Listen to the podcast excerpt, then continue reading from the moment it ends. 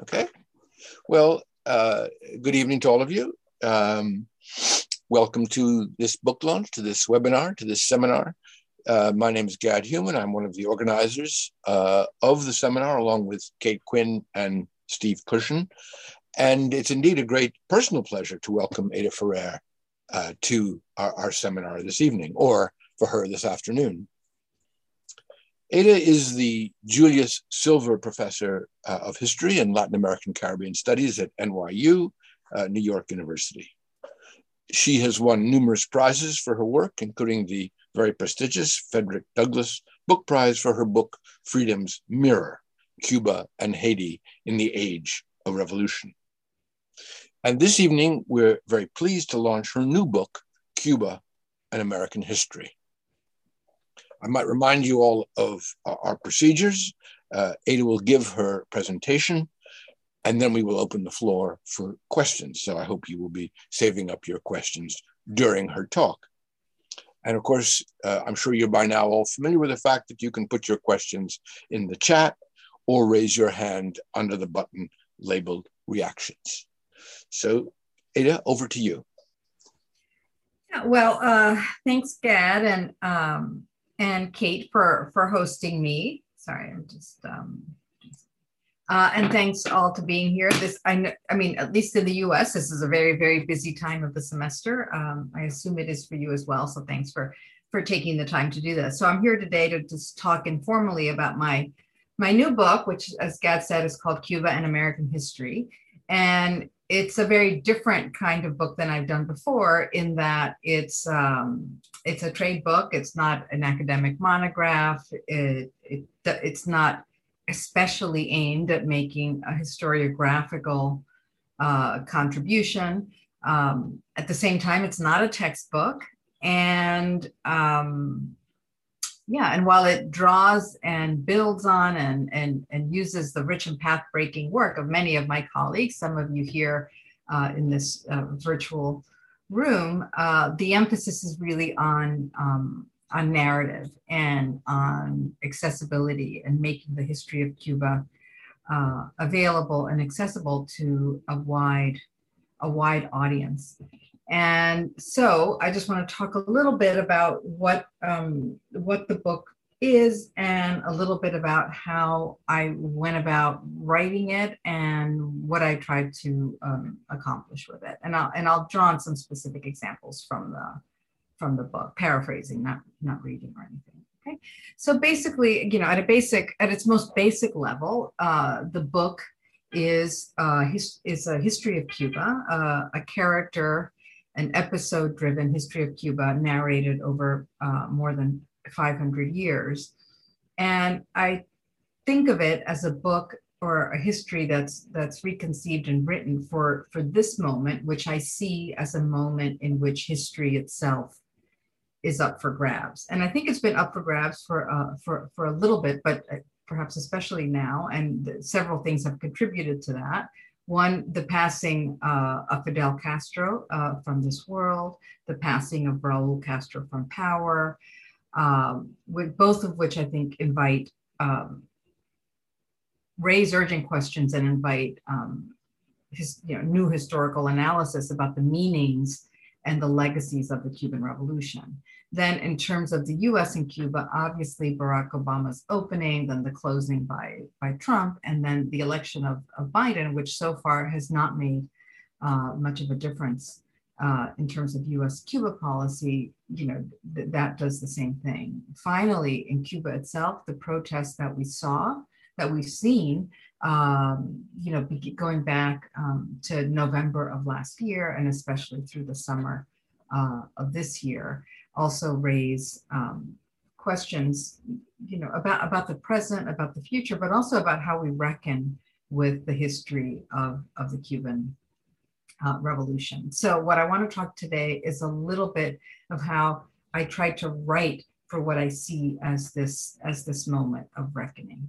So uh, let me begin by saying, obviously, I mean, I, I, don't know where you're where you're logging in from, but the event is hosted by UCL and you know in London. But the the the book, you know, written in English, published in the United States. Uh, I see its primary audience uh, as, cons- as consisting of, of mostly, um, not mostly, but, but, but, but in a majority way of, of Americans with very little knowledge of the island's history and with all kinds of and with whatever they know overdetermined by by myth and caricature. So i wanted to write the book to challenge america or to challenge americans rather to see cuba beyond those myths uh, beyond fidel uh, and beyond fidel castro and and going back over a much longer period of time. I think for me, it was really important that though the book is primarily conceived of as a history of Cuba, that I wanted it also to function as a kind of selective and necessarily incomplete history of the US, right? That the US has played such a large role in Cuban history that to study Cuban history, I think, is also to see the US from the outside in, to, to understand US history from Cuban ground and Cuban waters, right? So I say um, that I sometimes imagined the book as a kind of shadow history uh, of the US, one that in the first instance prompted American readers to think anew about Cuba, but in the second also invites readers to think anew and also maybe askew uh, about, about the US itself.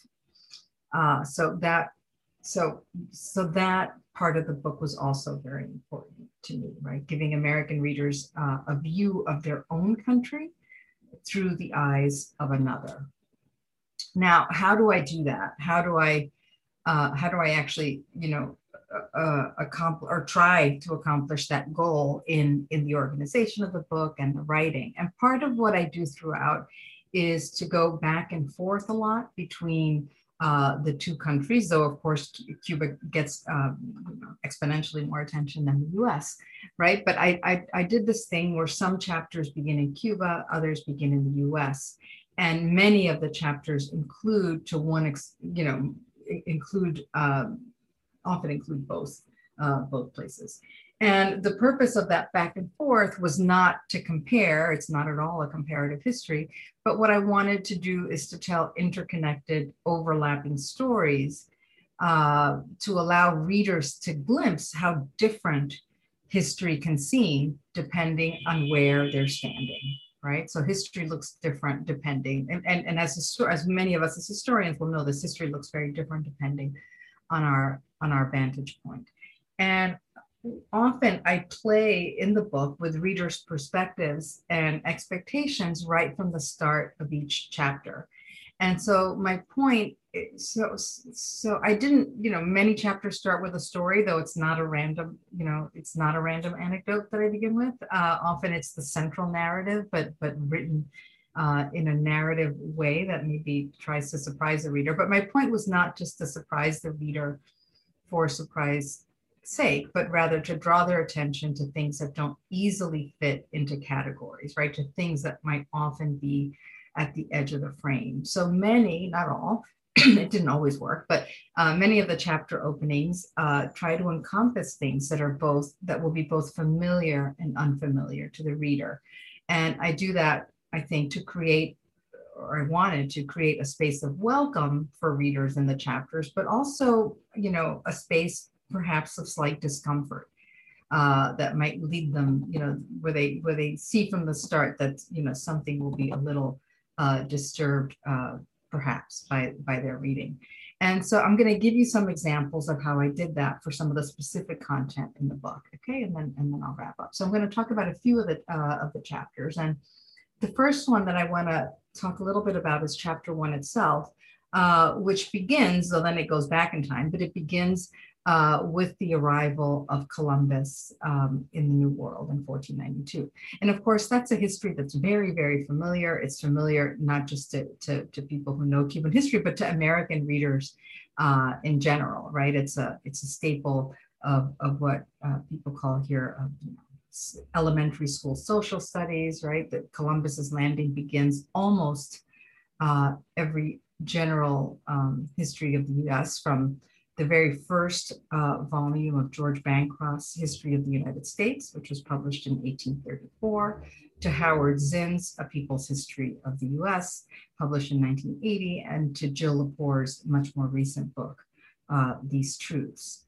So I begin the chapter with that very familiar story, but I right away make uh, a simple observation, and that is that Columbus never ever set foot on any, on any territory that became part of the United States.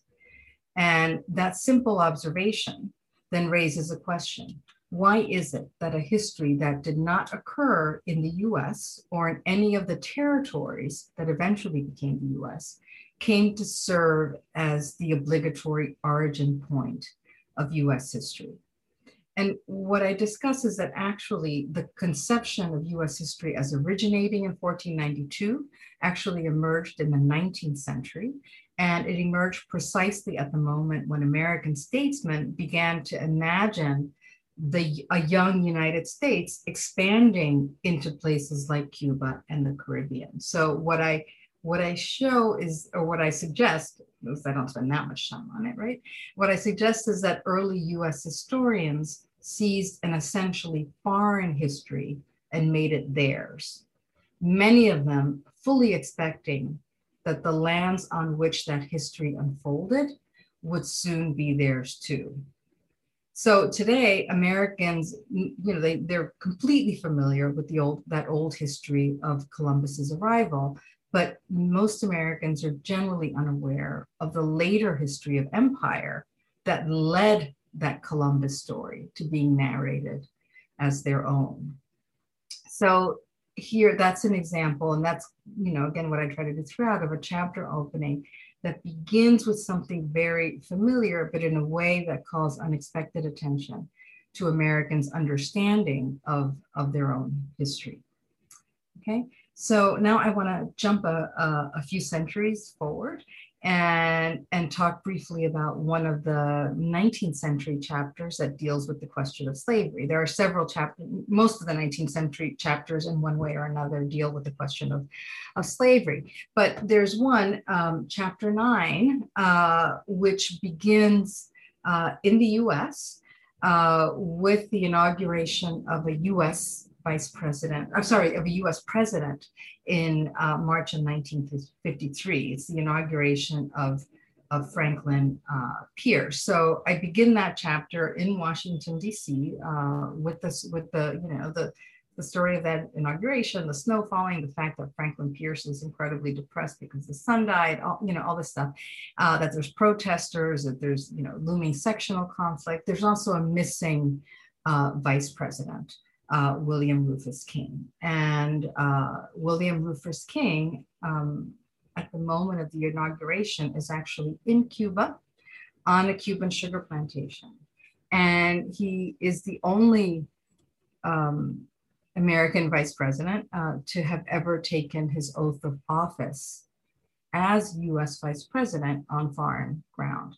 So um, he was dying of tuberculosis, um, taking something that doctors at the time called the sugar cure, where people were supposed to go to an active sugar mill and and and breathe in all the fumes as enslaved people were uh, processing and, and and carting and hauling and um, uh, sugar and um, breathing all that, breathing all those fumes and sitting in the heat was supposed to cure his case of tuberculosis. It obviously didn't, but um, but that's you know when I read that story that um, which comes up in passing in, in in a lot of work, but I've never really focused on it before. But I chose to start um, that chapter on slavery with that American inauguration, with the vice president sitting on a Cuban sugar plantation, because you know n- not as a way to to not focus on on on the enslaved in Cuba or uh, um, you know who, who appear in other parts of the chapter and other chapters obviously but as a way to call attention to the way that the US itself was so deeply implicated in the day-to-day functioning of Cuban slavery and the ways in which Cuban slavery was deeply uh, connected to American attempts at expansion uh, into um, into Cuba, right? So that's um, another example. You know, I, I, just wanted to. That's one of my favorite chapters, and I just wanted to give it as an example of of, of the way I kind of move back and forth, and um, yeah, and just tell people or tell uh, you know present to American readers not just things they, they're not going to know about Cuba, but things they're not going to know about, about the US um, as well. Okay, now I want to jump to a very different um, section of the book. And as you might imagine, that, that section is um, the section on the, on the Cuban, on the Cuban Revolution. And um, in some ways, I felt, I feel like every challenge related to the book is, is greater for the period of the Cuban Revolution because uh, it's the it's the part of the history that people are are most familiar with on some level. They also may have the most uh, misconceptions about. They also may have the the strongest opinions about. So I feel like the challenge of of of writing and getting people to kind of um, maybe suspend judgment or just you know not immediately fall back on what they think they know i felt the, the, the burden of uh, you know of that most keenly uh, in the in the section of the of the book on the revolution which is which is you know more than a third close to more than a third of the book um, okay? And so i want to um, talk a little bit about um, a couple of the chapters and and the way I do that. And I'm just bringing up these chapters just you know in it sometimes when I've done when I've presented the book at, at things like book fairs I'll do um, you know I do a, a, short reading from some of these chapters but I'm, I don't I don't want to do that uh, with this format. But you know feel free to ask me more about these chapters or about obviously about any of any other potential section of the book that you, that you might want to talk about.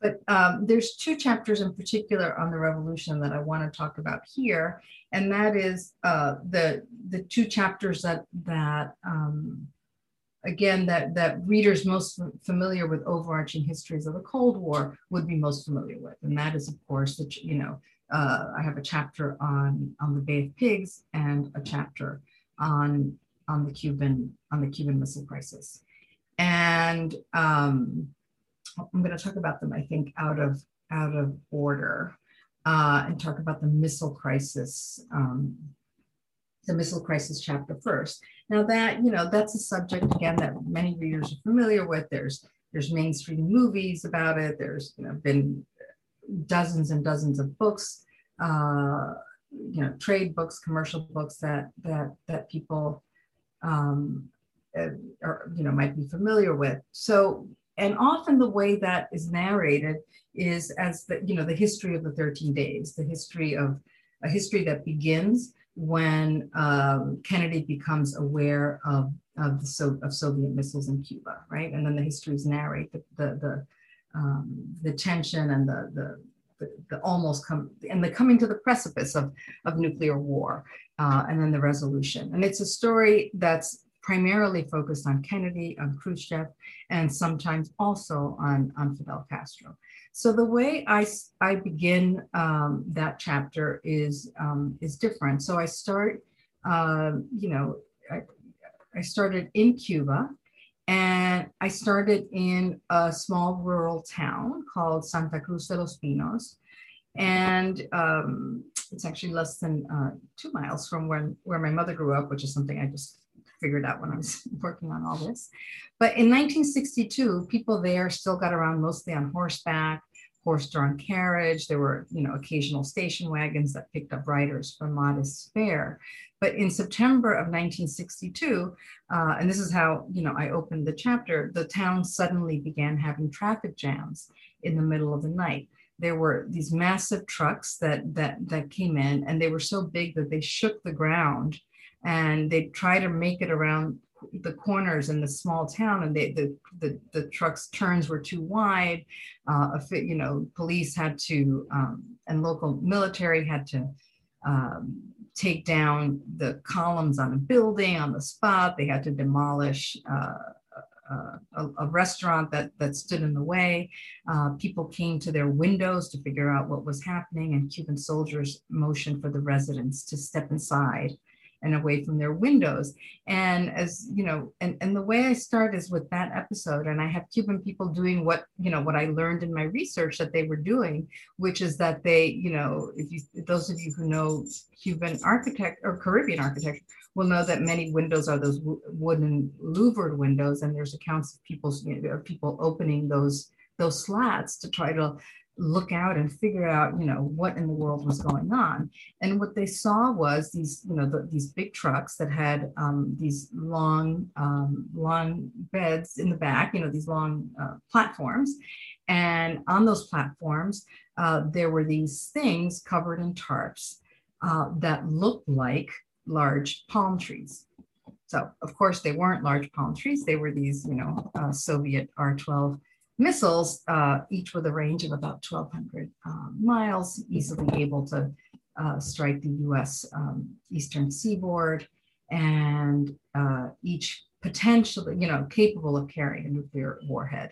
Uh, 70 times more powerful than, than what the US had detonated over Hiroshima. So so that's how I begin that chapter. And of course, later I go on to narrate the traditional 13 day crisis, but I do so within a frame that also includes Cuban men and women. So people living near the bases, striking up friendships with and courtships even with those Soviet soldiers, trading with them, um, and so on, and trying to kind of just understand what was happening uh, to their to their world um, at that moment. Okay. By the end of that chapter, uh, with nuclear war averted, as we all know, I briefly discussed the impact of the well-known episode of the, you know, of the missile crisis for both um, the U.S. and the, and the Soviet Union. But I, you know, I suggest that for Cuba itself, having survived uh, that that that crisis, the the long-term impact uh, was not particularly great and I explain why. And then I end the chapter uh, with pigs because uh, when the Cuban, when the Soviets left, Cubans uh, did what what what Cubans um, um, have done so well, which is they. Um, you know they they recycle so they they snuck into the cuban uh, the soviet missile hangars and gathered what material they could that had been left behind. And then they used some of those materials in their own, um, you know, in their own property, and they used it to as material in um, to make pig pig pens and animal pens, you know, for other uh, for other livestock and, and such. So that's uh, again, you know, the, the idea is that you take this large, this history with a big H of the Cold War but but focus it or not focus it entirely, but you make you make room for ordinary Cubans who live that um, history day to day. Okay. And then speaking of pigs, the last chapter I want to discuss here is the, my chapter on the Bay of Pigs. Um, it was the, you know, anyway, yeah. Uh, as, as, as many of you may know, the most common accounts of the history of the Bay of Pigs in Cuba begins with the landing of uh, the US orchestrated invasion of anti-Castro exiles, okay, uh, in the in the swamps of the of the Bay of Pigs. So my Bay of Pigs chapter uh, begins in that swamp as well, but I begin it differently. So I begin by discussing um, the, the, the unusual landscape, and it's actually a remarkably stable and unchanging uh, landscape um, for eons. So there are um, there are species that are considered so unchanging over so long that scientists sometimes refer to them as living fossils because they change so little. Uh, one of those uh, one of those species, those old species in the area, is called the queen triggerfish, which Cubans call cochinos, which is how um, the Bay of Pigs got its name, um, Bahia de Cochinos or, or, Bay of Pigs. And so I discuss, you know, I discuss the, the, the longevity of some of those um, species and so on. And then I, I bring in, and this is all brief, condensed, right? But I bring in uh, people, human, human actors as, as latecomers.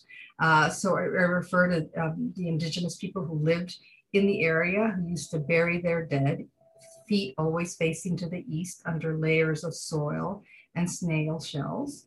I talk about captive Africans who were in, during the illegal slave trade, uh, were landed on those um, unwelcoming, uh, dangerous coasts and had to navigate the coral reefs uh, in, in bare feet.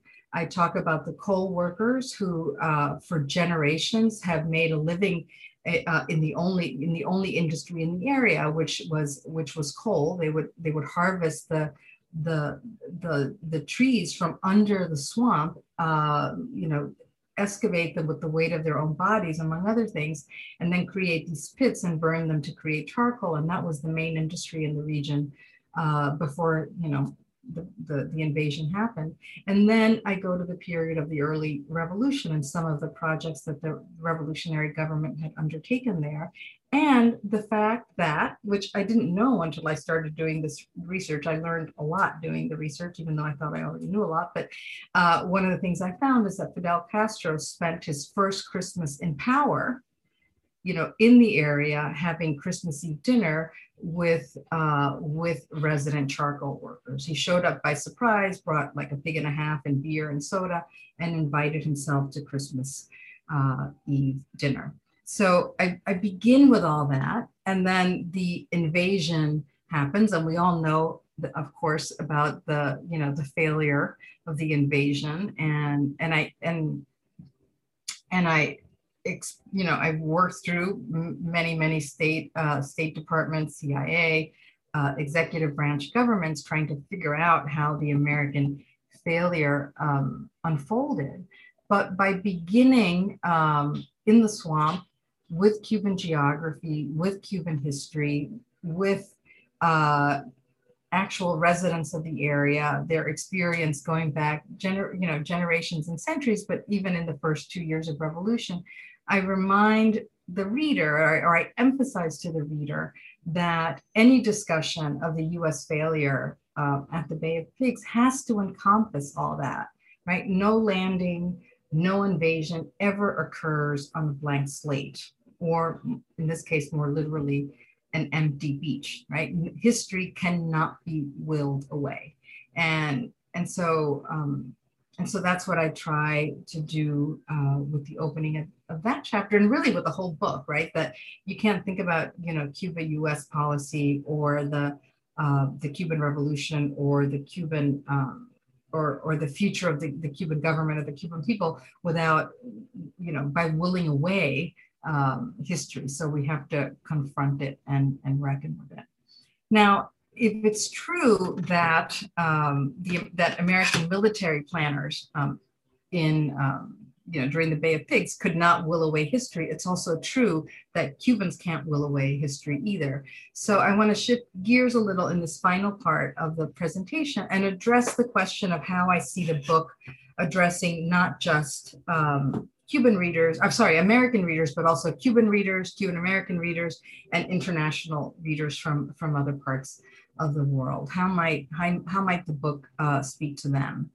And so, in terms of Cuban readers, I was really clear that I wanted to provide a new kind of synthesis, right? A new synth, you know, that it's a history of Cuba over more than five centuries, you know. So there will be the kinds of epic sweeping episodes and uh, stories. There will be uh, larger than life figures like Columbus or Castro or Marti or Maceo and so on right? But I but I was clear that I wanted them to appear that if they were going to appear, and I knew they had to, that they would appear alongside people whose names um, we often do not know, right? So the people whose whose lives were buffeted uh, by big H history, but that are not often uh, included in uh, in big H history. So these might be like uh, the enslaved men and women, right, who who had to walk barefoot through those same uh, coral reefs that that the American invaders uh, had to navigate. It might include um, enslaved men and women, you know, who in their in their quarters at night um, on a plantation owned by a U.S. senator um, had to use the light of glowworms as candles Okay. It might include people launching a raft from the Malecon in the 1990s or going there to see off others.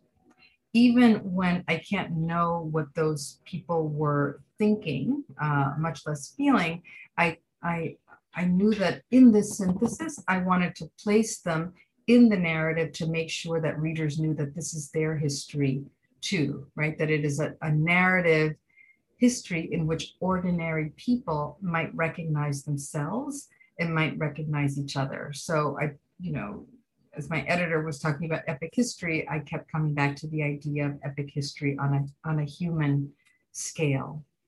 Okay. Uh, and I think that that scale does something else too. I think, I hope that it helps resist the urge to tell or read history from a only or mostly from a perspective of, of hindsight. Some of that, of course, is inevitable. We all know what's going to happen, right? As we're writing, we know what comes next. But I tried to construct a contingent account to narrate it as much as possible in a way that forestalls the outcome in a way that comes closer to capturing the experience of people living through history day to day. And I think that's especially important for the parts of the book that deal with the post 1952 and perhaps especially the post 1959 period. Uh, one of the things I do also in writing about the revolution is to shift the language a bit. So uh, I never use the phrase the triumph of the revolution. This is a standard way that the revolution is spoken, that the revolution always spoke about itself. It's a standard phrase in Cuban scholarship, in Cuban journalism, in, in everyday life. You even see it sometimes among exile writers who were formed uh, within, uh, within Cuba and left afterwards.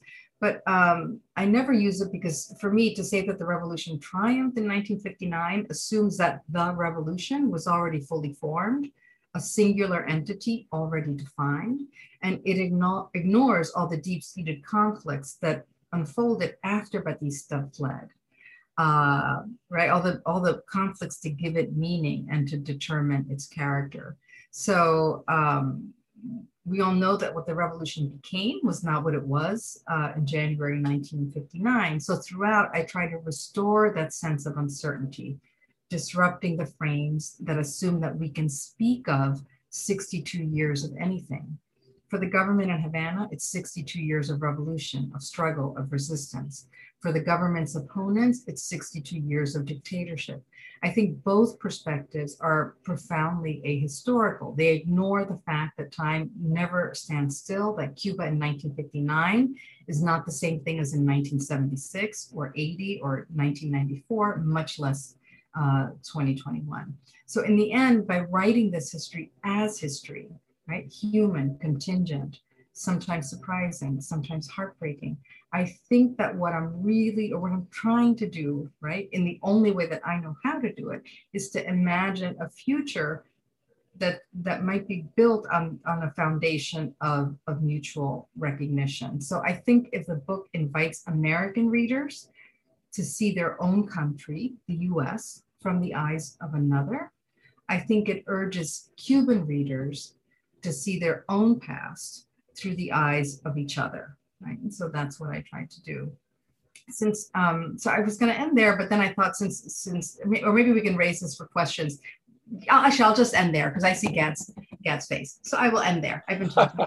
For, no, no. I only. I think you minutes. should tell your your final story. Yeah, only, that's okay. Uh, no, thought you were. No, that, anyway, that was that, there'll be, I hope, an opportunity for you to do so. Anyway, that was really interesting and really interesting also from a kind of from really an historian's perspective, which I think is particularly interesting. I mean, I particularly like they're all of all of it I like, but the you know the Bay of Pigs and the history of the beach. That's just great. Yeah. um, so there are there are tons of questions I have. I assume others will. I will just uh, ask a question which I suspect I, I expect a lot of questions would arise out of the revolution and out of your discussion of that, which is a lot to, to, think about. But a little kind of anecdotal point, one which I certainly hadn't heard about, is the story that you started off with, sort of at the earlier part, of Rufus King. Yeah. And uh, there he is, as you describe him.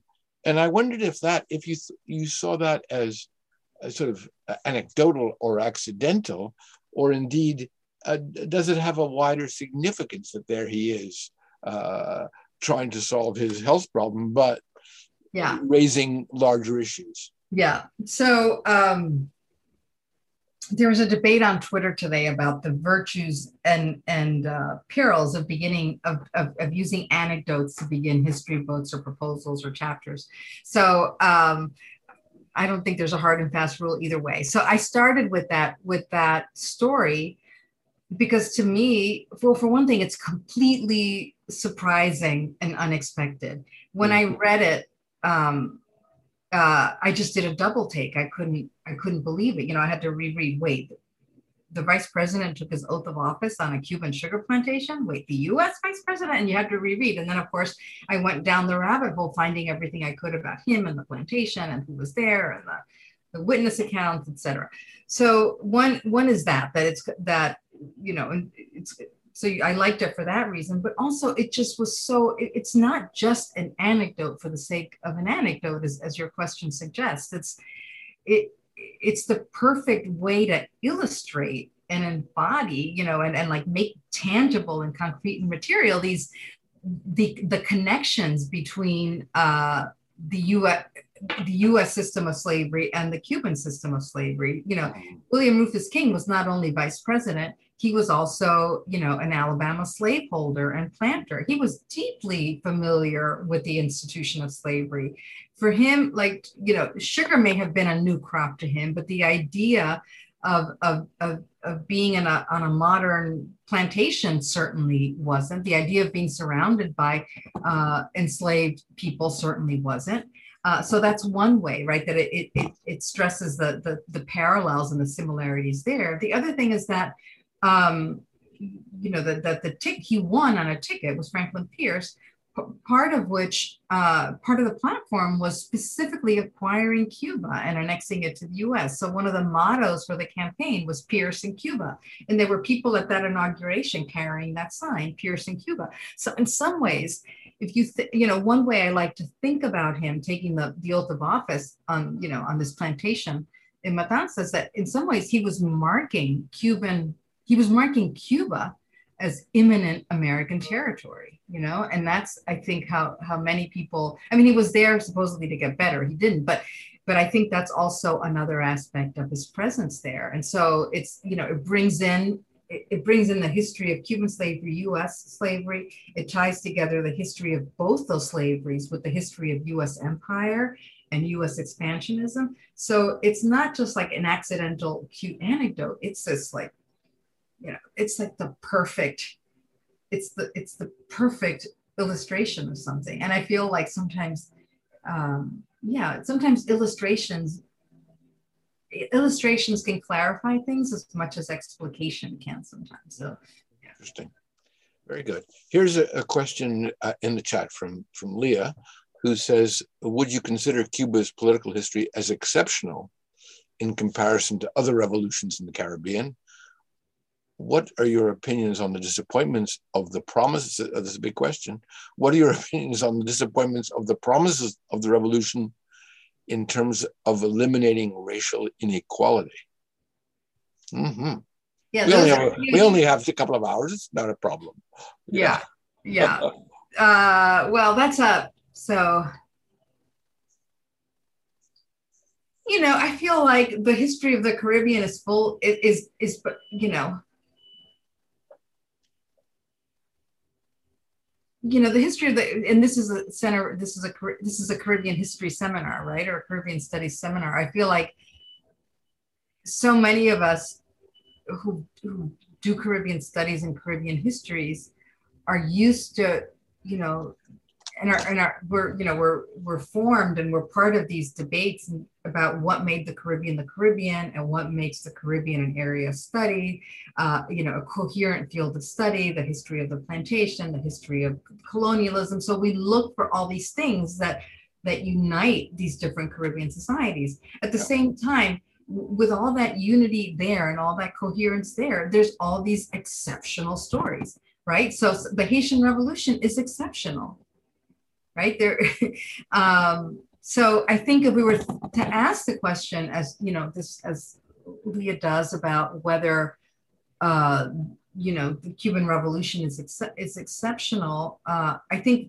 the one i think it really bears comparing it to to the haitian revolution right? In the in the same way that that clr james kind of pointed to in his 63 appendix to the Black Jacobins, right? I think that there are a lot of parallels between those two revolutions that were uh, so far apart. So in terms of um, how radically they they transformed uh, societies, even as there were some continuities, obviously there always are, but um, it um, so that that's one in terms of how it changed the the the um, the place of of each respective island um, in the world, right? So there was there was a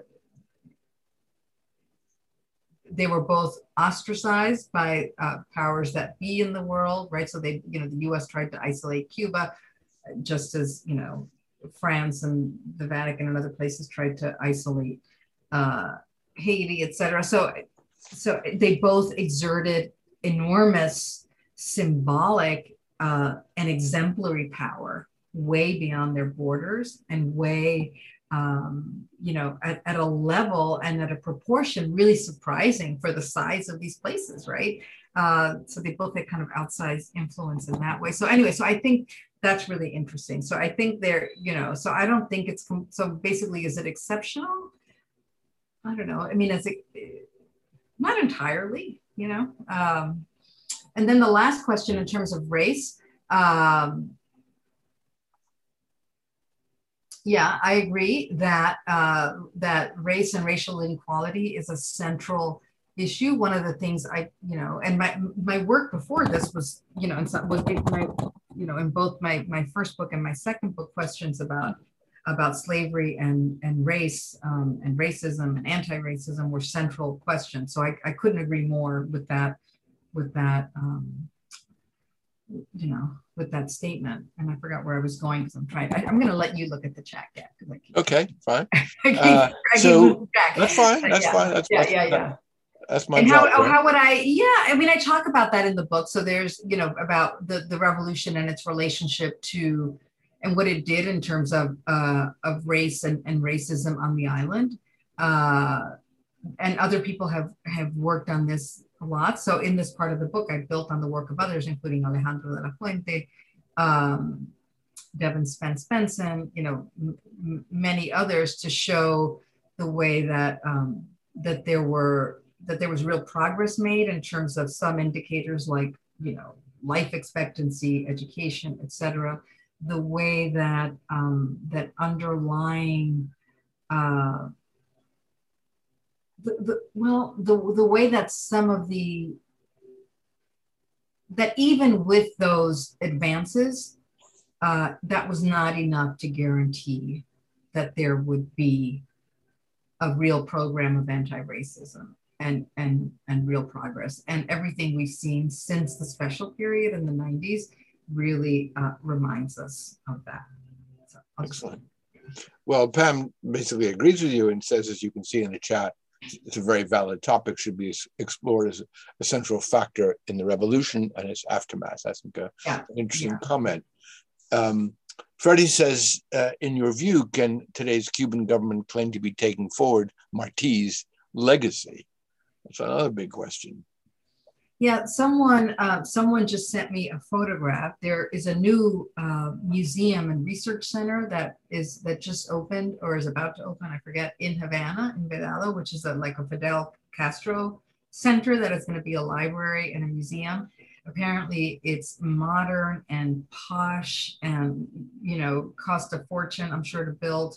Uh, it's in the same building, same area as the Chinese embassy. So there's speculation about Chinese money, which would make uh, which would make sense. But apparently, there's this portrait uh, that you know that metamorphosizes so that it's Marti and then it changes and then it becomes Fidel and then it becomes Marti. so certainly, uh, the Cuban government um, would like to um, would like to make that that claim. And Fidel Castro himself always, I mean, he didn't he didn't make the claim in terms of himself, but he made the claim in terms of the revolution, the idea that the Cuban Revolution of 1959 represented the culmination of the of the of the goals and aspirations of 19th century revolutionaries. I think that um, there, in terms, and it, you know, there is a point where that made sense in terms of um, questions of sovereignty and the island's relationship to the U.S Uh, but in terms of, I forgot the way the I forgot the way the person phrased the question. But I think in terms of, uh, in ter- you know, in other areas, so not speaking only about the Cuba uh, U.S. relationship, I don't, I cannot imagine a scenario in which um, Martí would have subordinated uh, essential rights of people in order to stand up to the US. So there's a famous letter that actually uh, that Fidel Castro himself quotes all the time, which is, um, the, you know, it's a, it's what it's Martí's second to last letter where he says uh, to a, a, Mexican colleague, he says, "I worry that uh, that that the U.S. that Cuba, sorry, in achieving its independence, will create the space for the US to fall upon Cuba and then by extension, all of Latin America. So he worried that Cuban independence uh, might set the stage for American expansionism, might be worried about that. That, that came to pass. But that worry about US empire would have never led Martí not to advocate for Cuban independence. So I think there's a parallel there that I'm not, that I'm a little too tired to flesh out. But that, that, that my sense is that if, if Martí valued Cuban sovereignty, he also valued uh, the you know the rights um, the rights of people to equality to to justice to um, to you know different kinds of individual freedoms as well. So yeah, so I don't think yeah. I'll just that's good. That's great. Uh, I'm sure our mutual friend Manuel, Manuel Garcia asks, uh, how do you think the book will be received in Cuba? You know, I don't know. I have no, I, I have no idea. Um, I mean, I'm hearing from some people reading it in Cuba and they seem to be enjoying it, but they all wrote before they got to the part on the Cuban Revolution. So I don't, and I haven't heard from them since. So, um, so I'm not sure. But I think that actually, I think, you know, I think, I think it'll be, they're not going to agree with everything. I, I, think that's impossible. But I think that, um,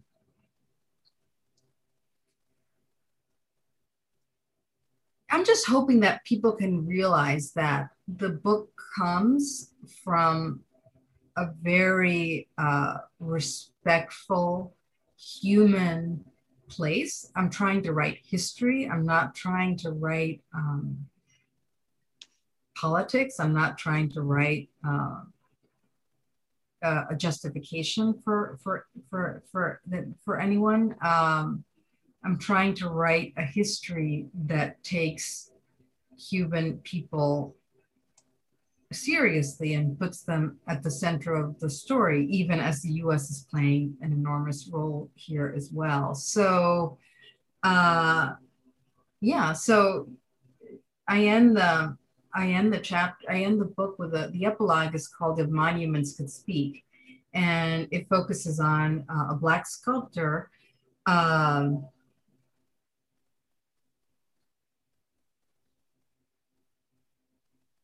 I'm just like blanking on it, Blanco, Blanco. Blanco is a second last name, and I'm just like blanking on his name.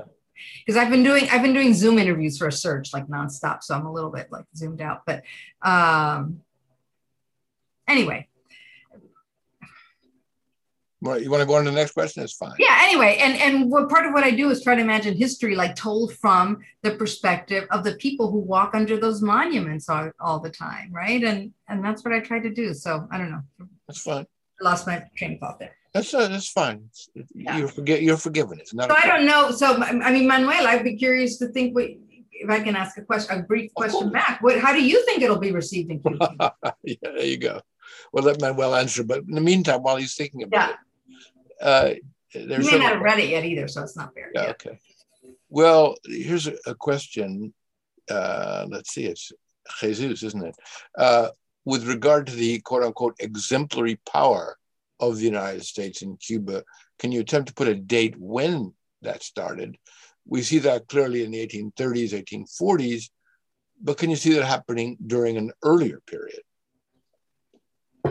Yeah, I think so. I mean, there's, um, I mean, definitely in the during the the period of the of the Monroe Doctrine, the question of the U.S. and its relationship to Cuba and its power in Cuba is already uh, is already really clear. The fact that um, Spain, in the context of Latin American independence, right, when as more and more Latin American countries are becoming independent, and Spain is eager to keep Cuba, uh, both to both to keep Cuba because it's by then becoming the world's largest producer of sugar, but also because it's a, a useful uh, staging ground uh, for military uh, expeditions against uh, Latin America, et cetera Spain is eager to keep Cuba. So what it does is it, allow, it allows free trade be, between Cuba and North America in 1817, and that's a that's an that's a really important move that's going to shape uh, the character and the aspirations of the Cuban elite for a long time. So definitely by the early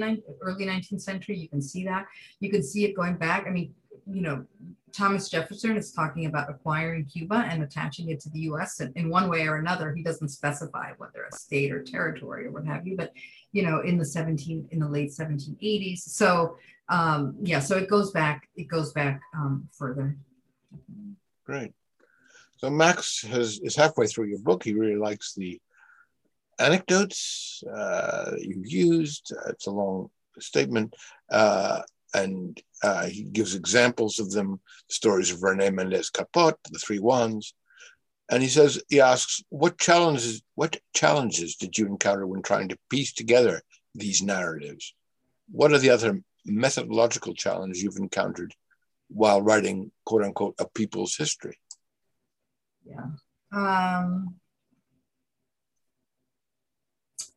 you know, I didn't like I didn't figure it all out ahead of time. I just figured it out as I was writing. And I didn't know what what the stories and what the examples will be. I mean, in some cases I knew ahead of time, but you know, but um but I didn't know until I was deep in the research and coming across these things and and I allowed myself to be surprised. So he refers to uh, the Rene Mendez Capote, you know, um, a young, uh, uh, who went on to become a, a, Cuban writer, but she grew up in Vedado. In, you know, she was born um, in 1900 or 1901, and yeah, just just told the perspective of being.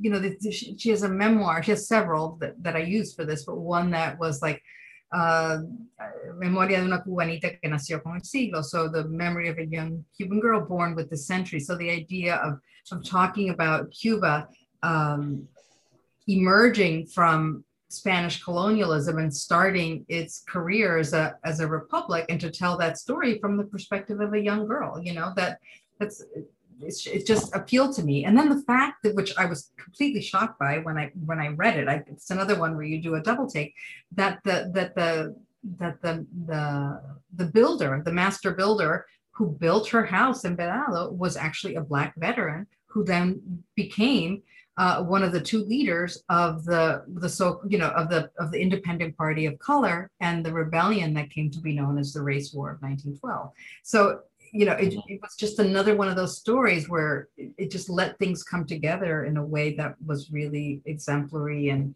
and surprising and and i hoped you know ap- appealing and, and, and yeah that would welcome or entice readers in. Interesting, very interesting. Uh, Daniel says, that, um, uh, your, of course, your book covers 500 years or so of Cuban history. Did you consider, he asked, going further back than that, or indeed do you do so in some smaller ways? I do so in smaller ways. I feel like you know there's all these things I left out of the uh, that, are not in the book, or that are not in the book to the extent that I would want in some ideal world. But um, you know, I recently went back to the proposal I submitted to the publisher, in which I kept referring to the book as short, and then it became whatever 576 pages. So there, there's a lot that's not in it. I, I, I went back and forth between starting it before Columbus uh, or starting at a Columbus. The the reason I decided to start it with Columbus and then go back was for the reasons that I clarified that I that that I touched on when I talked about that chapter that by starting with Columbus and drawing the comparison to the way US history is narrated. I bring in the question of US empire and the relationship between the two countries in a, in a way that I think surprises American readers. So I decided to go with that. But then what I did is in that chapter itself, as I talk about the Spanish, uh, you know, in Cuba, then I went back to uh, indigenous culture and society and tried to, you know, do more with it in that, you know, later in that chapter. But I could have done more. So Manuel says he will talk to you later, uh, but I mentioned that because Paul has built on that question to ask, how do you think your book will be received by Cuban Americans in Florida? Uh, I'm in, he says I'm interested in any parallels between Cuban between how Cuban Americans see discourse on Cuba with that of right of center American Jews' view of discourse on Israel. Yeah. yeah. Well, you know, I feel like on the one hand, I think Cuban Americans, um, I think, and, and right now it's only available in English. So I'm hearing from people who are reading it in English and can read in English, right? So, but I feel like many of them are starved for this kind of history. You know, it, they, they're, depending on when they left Cuba, they, they, they, they don't you know they, they have the, all these ideas of cuba that they hear from their family or from relatives but they don't really know that history. And so i feel like they're starved for it and they're and so i'm hearing from a lot of people who are just saying they learned a lot that they really enjoyed it that they never knew.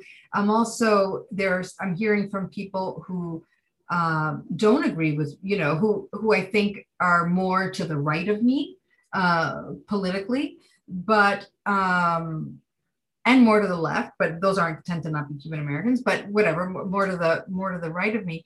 And what they do is they they really appreciate what's in the book. And then a lot of them, and I'm saving them actually, I've created an email folder for them. A lot of them are sending me personal family stories uh, in a in a way um, that I mean I think seek to to bring me more to the right and but right now, I'm just saving the stories. They're amazing family stories that I'm now developing a, a collection of. So they're they're starving for knowing the history, and they're also kind of eager to tell their own history. Mm. Yeah. That, next book. Um, anyway, Magdalena says, "Do you think the Cuban Revolution could have survived without the restrictions on contact imposed by both countries?" Um, you know, it's a counterfactual question, right? So there's no way to answer. There's, I mean, there's several ways one can answer. One is to question what what the Cuban Revolution means in that sentence, because to say could the revolution, could the Cuban Revolution have survived?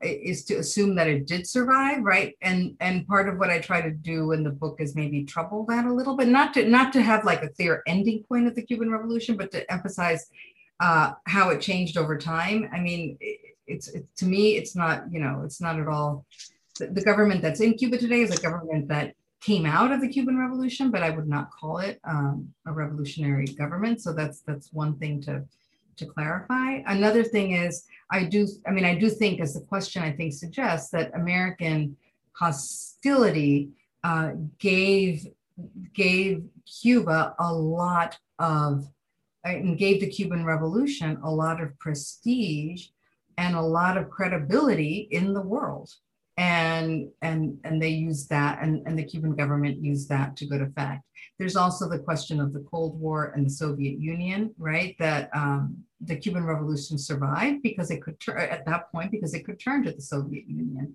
in the face of, of us hostility. But i feel like us hostility just for the most part played right into the hands of the cuban government. And there's a really famous anecdote um, story about Che Guevara being in a party, a birthday party in Uruguay for a Brazilian diplomat. And he has a secret meeting at 2 a.m. with um, Richard Goodwin, one of Kennedy's advisors.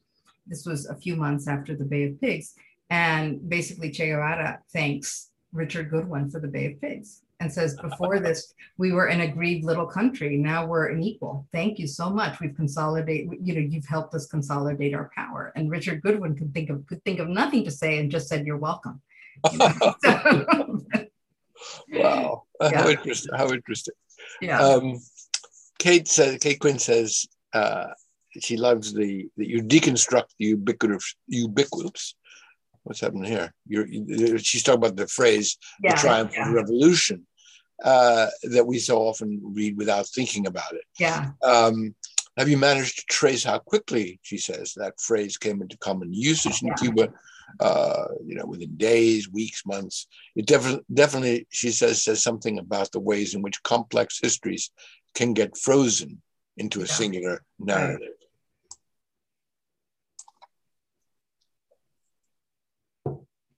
Yeah. Was there, wait, are you frozen? Question, well, the question was right, uh, Have you managed to trace how quickly the, that phrase came into common usage in Cuba?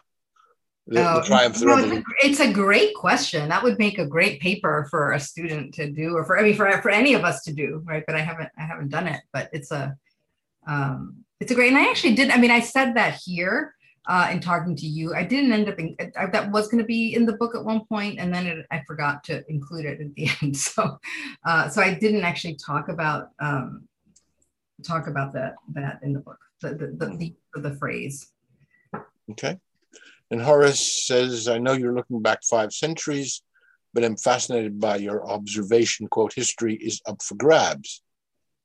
To put this all as briefly as possible, though, can you imagine that in the middle of a rare, rare global pandemic in which, despite and perhaps because of its isolation, Cuba is, prov- Cuba is proving self sufficient in vaccines, the history may be more dynamic than ever.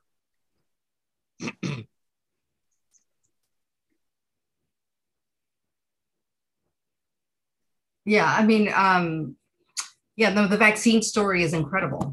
There's, there's, um, and really important and um, and, and important to, to emphasize. Um, and that's you know I try to keep things like that in in play in the book. So in when you know when I'm talking in the end, I want to come back to the histories of the graphs thing, but in the end when I when I am when I'm talking about the those monuments and the um, Teodoro Ramos Blanco, his name just came to me. Okay, when I'm, when I'm talking about the sculptors monuments, he does monuments to heroes like Maceo and Martí and, and, and so on. But he does these sculptures that are of anonymous people. And, and he himself is black, and many of the, of the of the figures, the anonymous figures he writes about, are also black. So they're you know, there'll be like a the, there's one sculpture in the Museo eh, de Bellas Artes Nacional de Bellas Artes in Havana that's called Vida Interior, interior life and it's the head in white marble of a black woman. And so i i talk in the book about that about that sculpture and imagining who that might be right? And and it could be a cuban doctor going off to you know to africa to treat ebola. I didn't go to that yet to the vaccines but it could be someone a woman pondering getting on a raft the next day right? They're both part of the story. They're both products of the cuban revolution in some sense. Uh, and i think no there cannot be a history of the Cuban Revolution that doesn't keep both those women in in the narrative. So I just want to say that.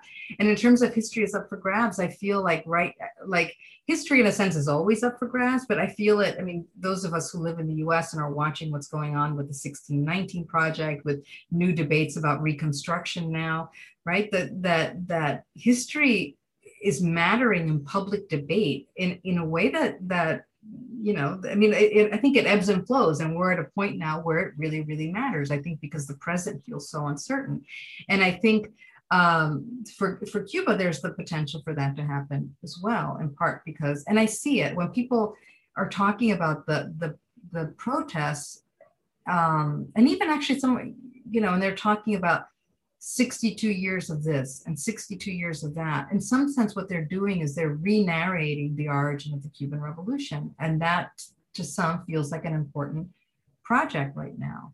And um, this, in the same way, there's also debate about what, you know, because the present is so uncertain and so politically polarized right now, there's also a debate about what the Cuban Republic was. Uh, and you know so so i do think that that history does feel up for grabs right now in a way that uh, feels unusual to me mm-hmm.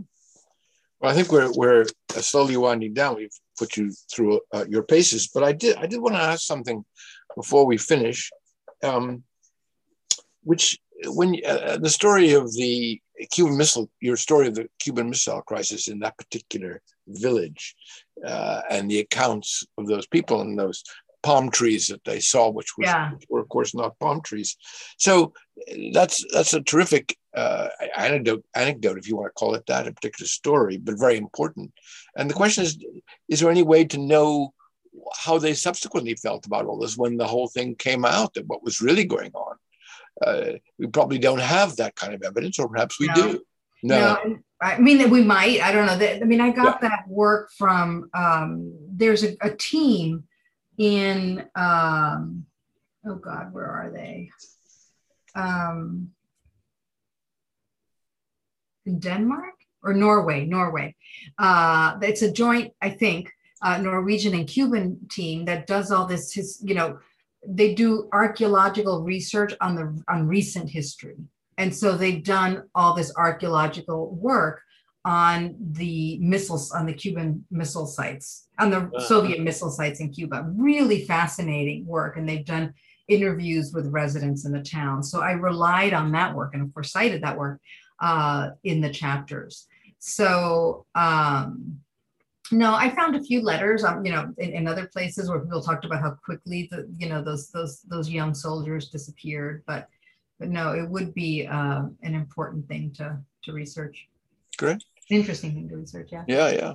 Well, I think I think the, the there was also a comment, a very positive comment about the talk, and I I have to say that I share it. I think uh, you've you've explored the topic, but also um, I think you uh, made your book come very much alive, and um, and the questions I think uh, really reflect that. So I think. Um, I think, uh, of course, it's published in the states, but I, I, I'm sure it will be available here. And uh, somebody else, somebody said, "Oh, wait a minute! There's, an, I was about to close it, but there's another question, which I guess we should at least uh, try ask you to deal with." Let's see, from from Lishar, could you speak a bit more about the custom you mentioned of the indigenous people of the Bay burying their dead with their feet towards the east? Yeah, I mean that's all I know. It's something that came up in passing in an old, old history of Cuba from like the 1920s. Yeah, And you know, the, the and person. Sorry, please. yeah, so so I don't have much. I don't have anything beyond that. No. Well, uh, Lishar goes on Yeah. to talk about Right. pe- Yeah. you know, as a kind of uh, notion in Judaism Yeah. and conversos. And you, you, obviously, this is not something that um, you, she's. It's a good question, but it's not something you ha- have explored further. Yeah. Yeah. So yeah. So anyway, I, I think that with that point, I think that that um, it's, it's of course great to see you. Good and to good- see you, and thank you all for thank you all for coming. Uh, Yeah. Hi, I mean, I'm sorry that we haven't seen you recently at the, ACH because we can't go to the ACH. Yeah. So, Yeah, I know So- exactly. so that that that that is. at some at some point, I don't even know when or where the next one is. If I do know. I do know uh, because it's in Jamaica and I had planned to go, but it's Ah, but it's online. Uh, Oh. which is, uh, uh, if you ask my opinion, it's a bit early to go online. But as of the Yeah. last week, maybe that's the right call. Um, yeah, But there are uh, thanks from various people in, in in the chat. There's certainly thanks from me, uh, and and and for and for the organizers. I think this is really great, and you've done a very good job of, uh, you know, of exploring your book. And I think people will be really interested in getting a hold of it and reading it for Great. all kinds, all the reasons you said. So. great. Yeah. really, really well, done. And uh, I hope that we'll, on a personal level, we'll get to see you sometime soon. Um, but thanks very much for this evening. That's that's. Go to London anyway. Yeah, of course, of course. When it's possible to travel, yeah. Whenever, A round of applause, anyway. Thank Yeah. you. Thank you all. Yeah. So, Bye-bye. so we'll, yeah, I'm sure we'll be in touch, Ada. We'll be in touch. Bye. Bye bye.